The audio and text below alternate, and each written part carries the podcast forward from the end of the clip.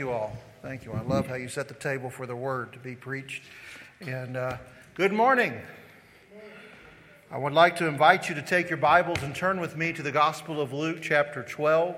Gospel of Luke, chapter 12. We'll be, be picking up in verse 13 this morning. And we have, just as a reminder, as you're flipping there, Jesus has been instructing us here, particularly pointed towards the disciples, but there is a group that has, a crowd that has followed and has ended up here uh, in front of Christ as he is giving this instruction. And we have come to a section now where he's about to be interrupted as he is giving this instruction to help us to remember where we have been so far. Jesus has told us what in chapter 12? Well, he has given the instruction to the disciples that they would not be like the Pharisees, that they would not have that leaven in them, that they would instead pursue the things of God. He attached that to fear of man.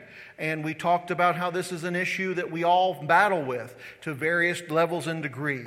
We talked about the criticalness of not denying Christ in front of others. Jesus has taught us about this. And in the midst of this discourse of not fearing men, in the discourse of not uh, fearing what others have to say. Uh, we are landing here at an interruption to what Jesus has been telling us.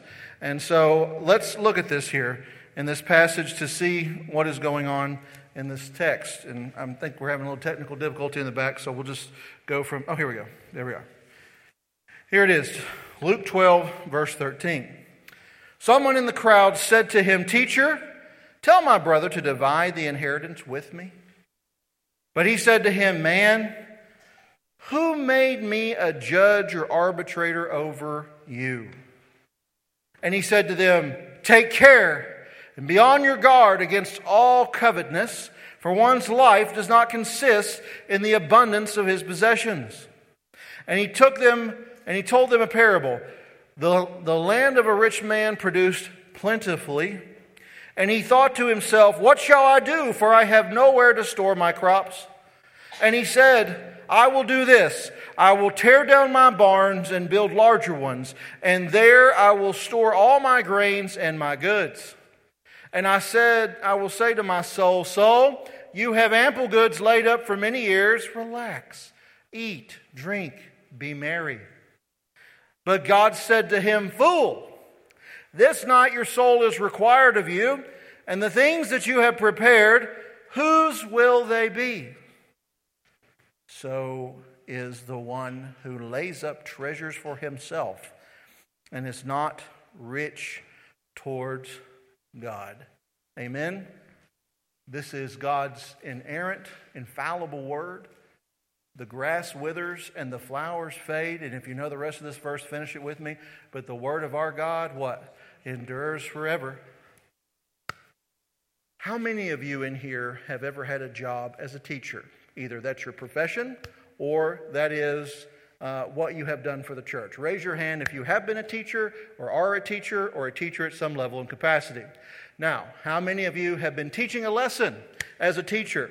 And when you conclude your lesson, instead of the ones you're trying to give the lesson to coming to you and asking for clarification on the lesson, talk to you about something that has absolutely nothing to do with anything that you just prepared and taught them. Has that ever happened to you before? Right? Uh, perhaps nowhere more is this seen in the ministry. As ministers of the gospel, we will sometimes come up here and bare our very souls, and it's a very taxing, tiring thing. And after I'm done preaching, I'm in a very compromised position. So don't ask for me. You know, if you said, Can I have the keys to your truck? I'd probably give them to you, right? Uh, I'm, I'm, very, you know, guards kind of down. I'm very tired and taxed in that. And then I've had people come up and say, Pastor, what, what do you think about these new wireless microphones or the ones that they stick in your ear? And while that might be of some mild interest, it's not that interesting compared to the truth and the, the fact that I bared my soul and tried my best to communicate what the gospel is saying in these passages. Or they'll say, Have you seen this castle in Scotland? And that might be of some concern to me or whatever. And, and, it is of mild importance, but it has nothing to do with the sermon that was just preached and nothing to do with the text that is just there. This is what we're entering in in the beginning of this verse. Jesus here is reminding them don't be a Pharisee. Don't fear man more than God. Uh, don't, don't deny me in front of men. And someone raises their hand. Teacher, Rabbi, tell my brother to give me what's mine in the inheritance. Completely derailed and detached from anything that our Lord has just been giving the crowd and the disciples here, right? So, what, what are we seeing happening here, right? Well, one thing we see here is it's good to know that as a preacher of the gospel, I am not the only one who has found that as I am preaching and giving the word of God to people, they are not always all that interested, right? that sometimes even Christ, as he is giving the word, people find themselves preoccupied with different things that is going on in their mind. And in this passage in particular here, they are preoccupied. This man is preoccupied. Now, this seems odd to us because you would not bring an inheritance debate about who gets what when somebody dies to your local pastor. If you do bring it to me, I will probably probably gladly point you to Roger Day, who is a lawyer here in the body, and if he can't help you, he'll send you to another lawyer to help you with that, right? We have arbitrators and lawyers to deal with that. But my mother worked in the bank for many years. She retired as a teller, and one thing she said to me that has stuck in my mind is when it comes to people's money, their true colors come out. She would share about people at the local church that we went to. They also banked at the bank. And on Sunday morning, how are you doing? Very well, thank you. Praise the Lord. So glad to be here. And then when one penny or dollar was off in the account down at the, at the bank, they turned into a completely different person like Jekyll and Hyde. And so here we're seeing uh, there's an issue with money. Now, I've been thinking about this sermon for two weeks.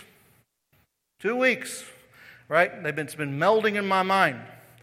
So I was driving the back roads in Kentucky Friday night. I was thinking about this sermon.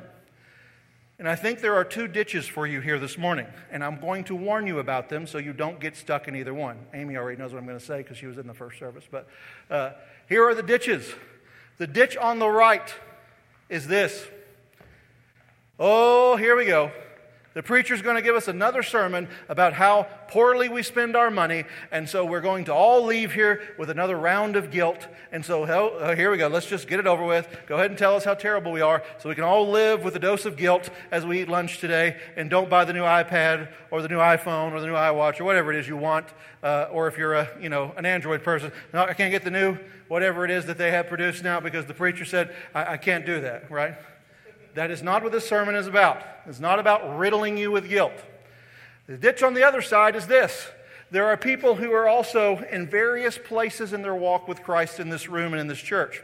And I, I want to, I personally believe preaching must have teaching in it. Sometimes people say, now he's more of a teacher than a preacher. And what they mean by that is he has no emotion when he preaches. He is dry like a lecture, right? And so I try not to make it to where, I, but I believe first things are of first importance, right? I am not going to ask you for money today, nor is Jesus going to ask you for money today. That is not what this passage is about. You will be asked for something, but you are not being asked for money. And so we're going to see this kind of impact. So don't get in that ditch as well. Those of you who may not quite have a full understanding of the importance of how all these things work together. But another thing I want you to see is this. The pastor that I worked with, and I talked to Beck about this when I was preparing this, because sometimes Becky hears snippets of the sermon twice, so she's going to hear this part twice. There has emerged in our culture a sacredness around money. It's sacred now uh, pastor that I listened to quite frequently talked about being in a marital counseling session. And this couple, granted, the context of this was up in New York, they were happy to tell the pastor counselor all about their intimate sessions in the bedroom.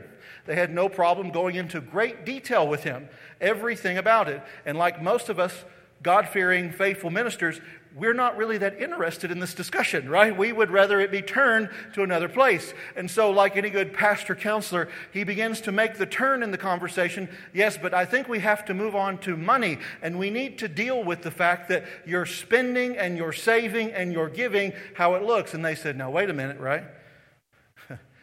Just moved over from preaching to meddling, Pastor, right? They said, We'll talk to you about any subject, but if you want to bring up money and how we spend money, we're done with this counseling and we're leaving the church. Isn't that strange? It is as if intimacy has lost its sacredness and money has now become the sacred thing in our culture. And what does the Lord have to say about this? Well, He has lots of things to say. If I were to give you a quick outline of this passage, it would look like this if you're a note taker. First of all, there is a request that is given. A request. They all start with ours this morning. A request is given from the audience here, from one, one man. Then there is a rejection of the request. And then finally, there is a rebuke. All right, so now let's look at this more closely. Verse 13 Teacher or rabbi, tell me, tell my brother to divide the inheritance with me. This seems like an odd request that you would give a rabbi, but in this culture, it was not uncommon that they would go to the synagogues or to the places of worship or the temple and ask a rabbi to help them sort out inheritance messes. I mean, if you think about it, an inheritance mess can really be a family problem. Some of you have probably lived through when a family member dies and the will is read and then true colors come out. Some people become angry and want more. Some, uh, that's usually the case, that causes a spark and a fire. So many families are utterly destroyed whenever inheritance doesn't go the way that they feel it should go. And so this makes sense if you think about it from one capacity. If you have a mess in your, in your family and problems in your family, uh, then wouldn't it make sense to go ahead and try to get some resolution from the rabbi, right? From the teacher, a trusted third party who is not partial, and that everybody can come to the table around and help negotiate this thing. And another thing that you would only see if you are reading the gospel in its entirety. Uh, I don't know if you picked up on this yet, but Jesus speaks about money frequently in the Gospel of Luke. In fact, it is almost a feature of the Gospel of Luke. Nearly 21 to 28% of the time when Jesus is speaking, he's talking about money. So if you've been paying attention, then you would know Jesus speaks on this matter regularly. So if he's speaking on it regularly, this guy's heard him speak on it, he has this mess in his family, he's going to take it to Christ. Now, let me say one thing here. Some of you are sitting here today, you say, my family is too messy. I don't want to be involved with them. Their lives are too much of a mess. The church is too messy. Don't want to be involved with them. It's too much of a mess.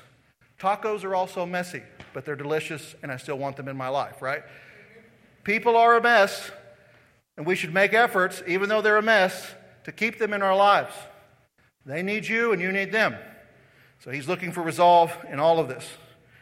All right, here we go. Look at the next verse. Here is the rejection. But he said to him, Man, this is just a, he's showing distance there. There's not a, like an intimate relationship between this individual and Jesus. This is just somebody in the crowd. This is not one of the disciples showing distance there.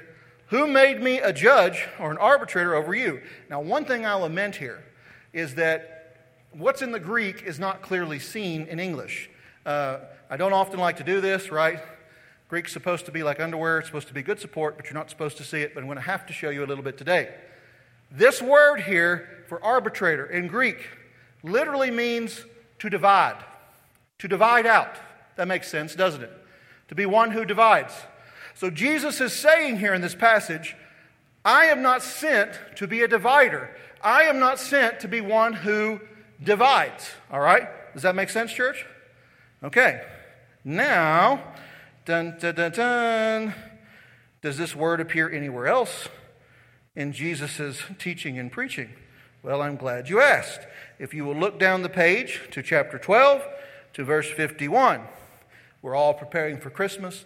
Some of you are going to go completely bypass Halloween as if it doesn't exist at all and straight into Christmas, putting up Christmas trees. And we all are going to hear Christmas songs about, let there be peace on earth Jesus has come to bring peace. And then here comes Luke 12 51 to burst your bubble about peace on earth. Look what Jesus says. Do you think that I came to bring peace on earth? No. Jesus said, No. I tell you, but division. So, in the first part of chapter 12 that we're looking at today, this is the same Greek word. He's saying, I am not a divider. I am not a divider here. And then, if you move down in chapter 12, he's saying, same Greek word, I am a divider. I have come here to divide. Okay? I want you to see this because you need to understand the drama that is in this text. Why is it Jesus is saying here in the first part of 12, he is not a divider, and then in the second part, in the latter part here, with the same word, he's saying he is a divider?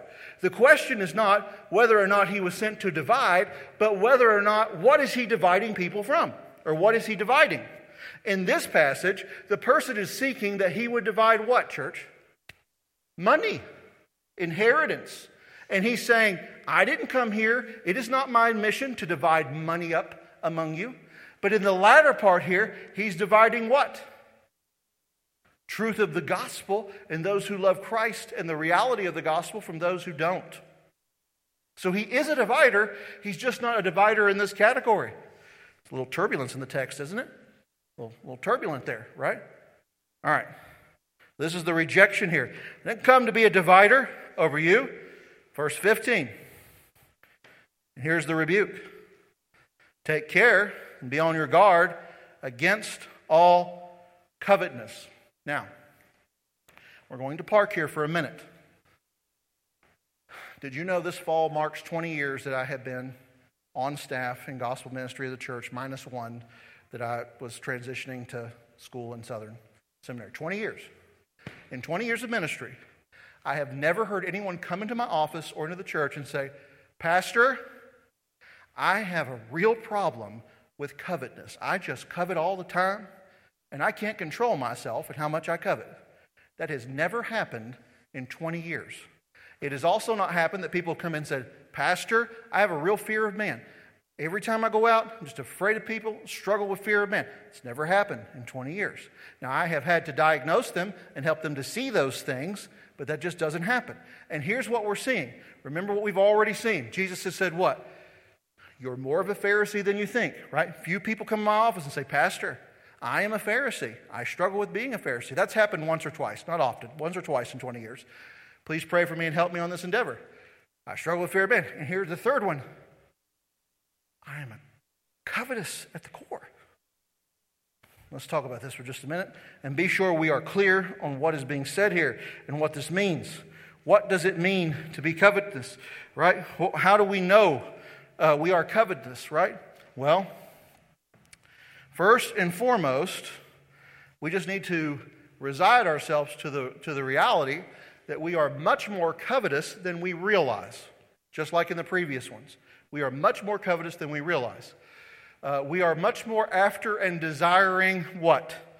Things. Look what he says the, after the comment. For one's life does not consist in the abundance of his what? Possessions. Um, how many of you have ever seen that show, Hoarding Buried Alive, on TLC? I, I don't know why. I have this weird you can ask Beck. I watch it a lot of times at night when I'm trying to shut my brain off. It's strange why I like to watch it. I've often asked myself, why do I like to watch this show? I guess partially because it makes me feel better about how much of a housekeeper I am or lack thereof and my own hoarding problems in the garage, right? Because at least it's not that bad, right? The Pharisee in me is satisfied with that, right? Uh, that's probably why the worst show that I saw, and the kids like to watch it with me too. Another thing that's nice about it is the language and such is usually clean enough that children can see it, and, and, you know they get really disgusted by it. And I'm like, see what happens when you don't clean your room, children? This is what happens, right? so clean your rooms. Uh, and they, there was one where this person was not just a hoarder of things; they were a hoarder of pets, specifically cats. Had over hundred cats in her house. And then when the cats would die, because apparently I didn't know this because I'm not a hoarder of cats and I'm allergic to cats, and so I like them, but I like it when other people own cats and take good care of them. Uh, they get diseased and they die when there's that many in a small confined space. And so there was like dried urine and dried feces everywhere in this house, and the cats were bringing it in. They were getting sick and they were dying. Well, instead of burying the cats, this woman would put them in bags and put them in the freezer and save the carcasses. And when she ran out of room in the freezer, she began to stick them in the refrigerator to the point that all the refrigerator had was dead carcasses in it. And on top of that, she put in there dead birds she would find along the path as she walked in the woods, or if it was by the road, a dead raccoon, stick it in the fridge the refrigerator. In her mind, she was thinking, I am an animal lover. I am taking care of these creatures. I will give them the right and proper cremation that they deserve one day, just not right now. And she was drawing an identity in a person from the possessions, even though we would look at that and say that is rank, gross, and you have a mental problem, right? Most of us in here would agree with that. It is rank, gross, and you have a mental problem hoarding dead animals like this, right? But what about us? What does our stuff look like to the living God of the universe, right? You know, this guy in this passage, he's sitting on a bubble, isn't he? What happens to all the, what happened to that inheritance that he so desperately wanted divided now, 2,000 years later? Where is it? Is it of any significance at all? And where is Christ? And where are the disciples? And where are the things of God? They are of first importance this morning, aren't they? See, covetousness is a problem that we have, but how do we know? We are so preoccupied. And listen, I know many of us in Carter County don't feel rich. Like we look around at Nashville and we see how the fine living that many of these stars have, they have multi million dollar homes, and we think, you know, because Nashville's the LA of the South, isn't it? That's where, like, you'll go down the town and drive around and you'll see movie stars or you'll see uh, somebody from the CMA Awards. You'll just see them there in Nashville. And we look at our place here in Carter County, we think, we're not rich. But listen to me. we have two barriers in our culture. One is we're a consumer culture, we are consumer oriented, right? It's all about buying and having. We are constantly advertised towards all day long. You know, even, even our phones. How many of you have picked up your phone? You've had a conversation. You know, I, think I'd like a new pair of boots for this fall because it rains so much here in East Tennessee. And I think that I would like to have a pair that would hold up well and sturdy. And then you pick up your phone, and lo and behold, the bottom corner, there's an advertisement for new boots for the winter 2021, right? The other day I told Beck, I said, I, I sometimes think the CNA is, or the CIA is, is listening to us on these devices. And, and then I laughed, and then she laughed, then Siri laughed, and then Alexa laughed. So it was all right. Well, anyway. Uh, we're consumers. We also live in a capitalistic system, and I'm thankful for that. I would much rather live in a capitalistic system than a communist system or a fascist system. Uh, it produces innovation and cradles that thing, but it also breeds greed and covetousness as well. There is no perfect system that exists apart from Jesus Christ, and we are so in it that we don't often realize it, how covetous we truly are. And so, how do we think about such things, right? What about those that are rich and those that are poor? Do they covet? Sure, they do. At what point do you think that Jeffrey Bezos is going to say, please don't write me any more checks, right? He keeps getting money, he keeps expanding and growing, right? He's not going to cut that off. And by the way, he's starting to look more and more like Lex Luthor, and I don't understand why that is, right? From, from the comic books. So I don't, that's weird how that happened, but anyhow. So it, it's a problem. Um, it's not just a problem for business owners, it's a problem for our government. I'm not a big fan of the lottery, and I'll tell you why I'm not a big fan of the lottery. The lottery is built on a win lose system. Lots of people must lose in order for one person to win. And I don't know if you've paid attention as to where our government makes sure that Tennessee lottery signs are placed, but they usually don't put them in the well to do areas of East Tennessee and Nashville. Guess where they stick them? Primarily in the lower socioeconomic areas. Why? They are playing on the covetousness that is in the broken, sinful heart of people who don't have as much. It is a tax on the poor. It is an additional tax on the poor, by and large. So I don't like it because of that reason. But back to this. So it, I wanted you, I, I went down that road for a minute because I wanted you to see how covetousness is so pervasive in our culture and we are so in it, it is sometimes hard for us to discern how far in it we are. What do you think about? Here, here's some indicators to know if you're struggling with this. What do you think about when you are sitting and you don't have anything else to think about? What does your mind go to? Does your mind go to the things of the Lord? Or does it go to the next thing you'd like to have? Does it go to, if I could just have what they have? All right? That's one indicator. What is another? How your money is spent. Or, as Tim Keller once said, what does your money fly freely towards? You just open up your wallet and it flies freely towards it. Logan and I are big Tennessee ball fans. Wish he'd have called me and told me he's wearing his Tennessee apparel. I'd have worn mine today too because it's a big victory yesterday. But anyhow. And when, when we both started watching the Vols, Tickets to get in the gate were cheaper, weren't they, Logan? They were cheaper. They were what, like 35 bucks, maybe, something like that? They're what, 60 now? 60 for a, a low seat. Pay a little more if you want to, you know, you got to have friends of the alumni, though, if you want the real good seats. You got to pay even more for those.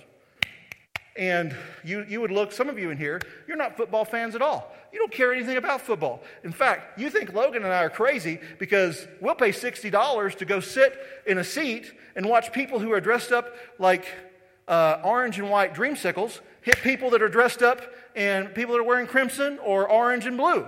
You think that is insanity to pay $60 to watch people run as fast as they can and run into each other just because they're wearing different colors. That makes no sense to you whatsoever. Your money doesn't fly towards that, so it's easy for you to look at me and Logan and say, oh, you you two are silly for, for spending money on such a thing as that. Or perhaps, and I'm talking to me this morning, don't you jump up here real quick, okay? Calm down, right? Maybe you're more in the sci fi category. Maybe you're a Star Wars fan, right? Always love Star Wars, right?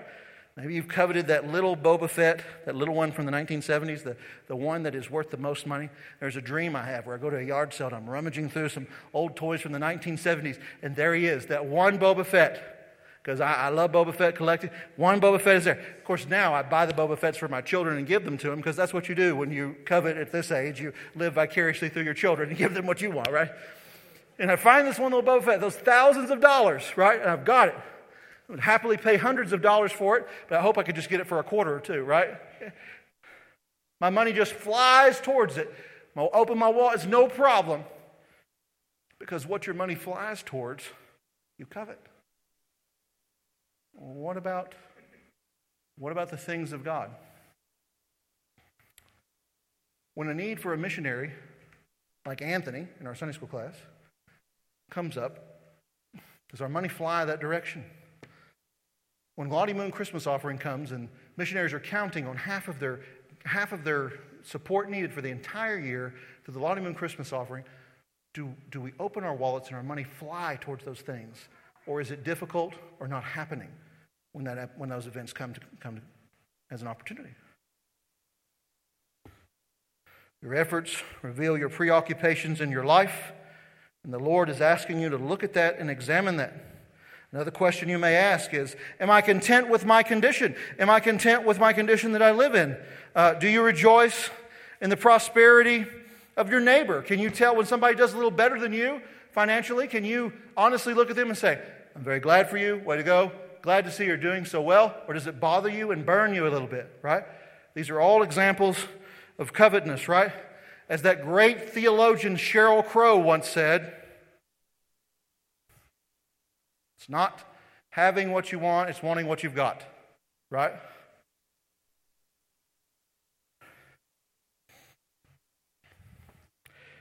Let's ask a final question.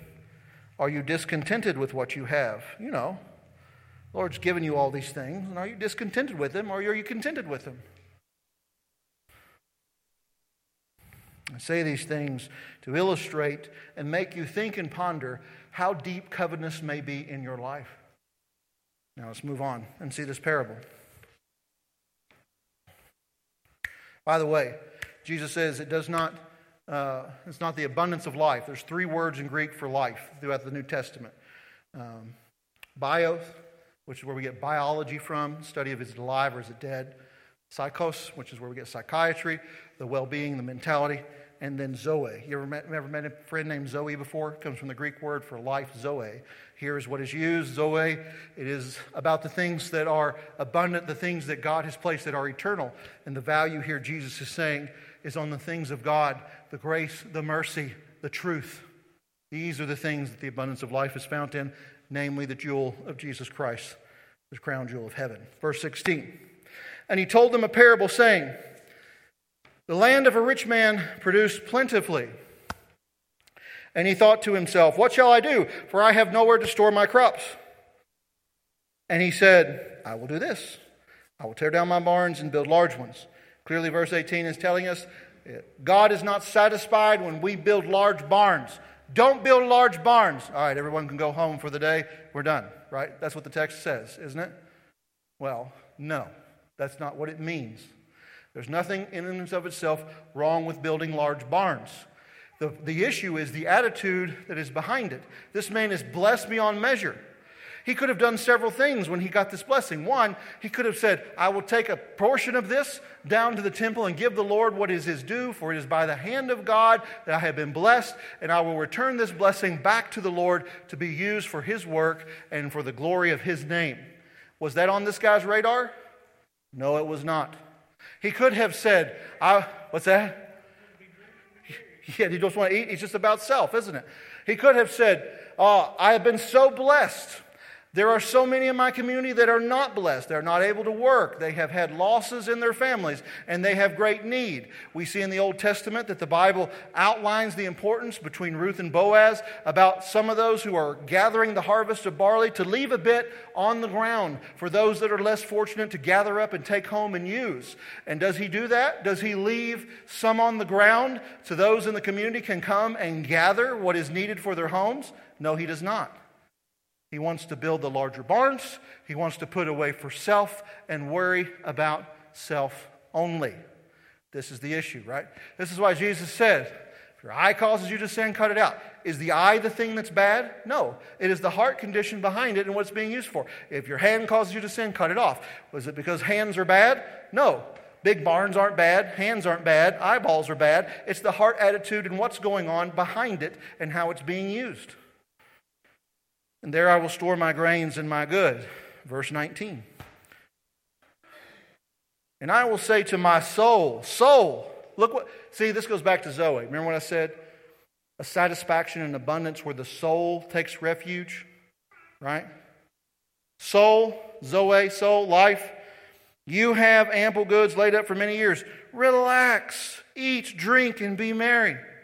He is finding his fulfillment not in Christ, not in truth, not in love, not in one faith, not in one baptism, one Lord. He finds his satisfaction in having stuff. Verse 20. But God said to him, Fool! Now pay attention here.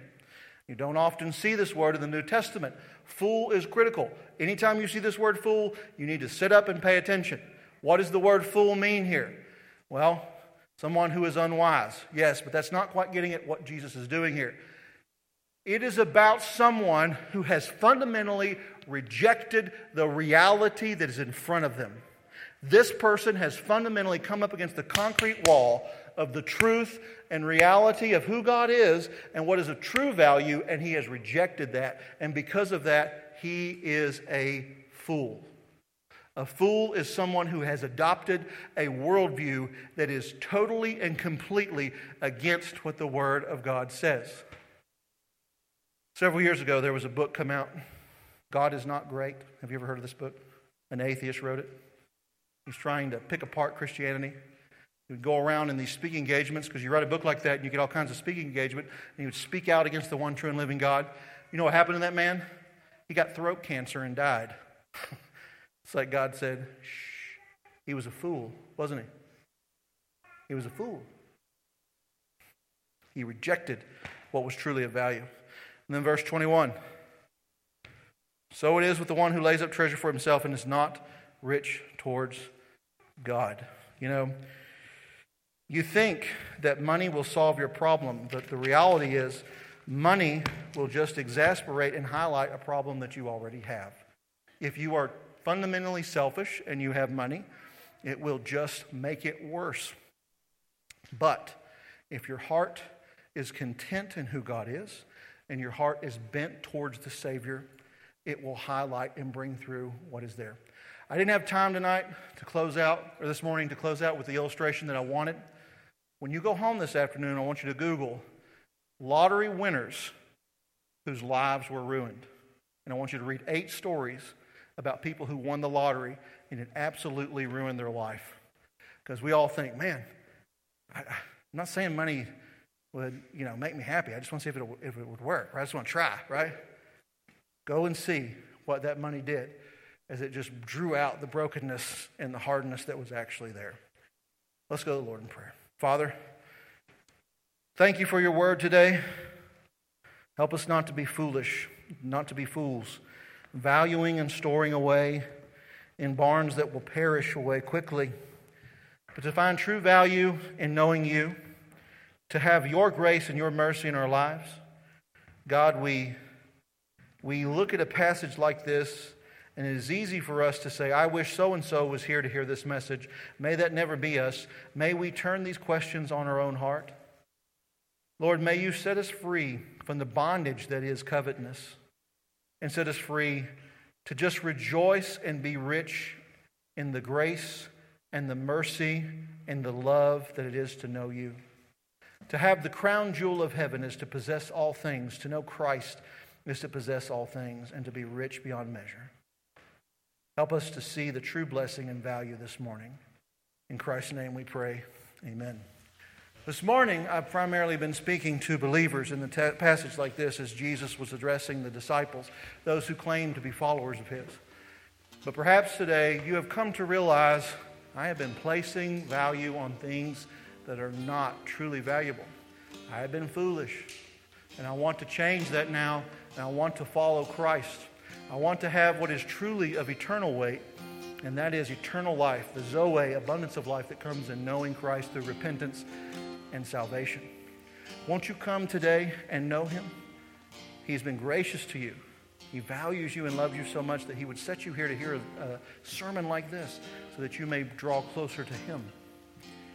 Perhaps you're here today. You've come to know Christ, but you've never been baptized. You've never been a part of this church. You've never made that commitment. I'll be in the back to receive you. Won't you do that today as we sing in response to the truth that has been proclaimed? Please stand.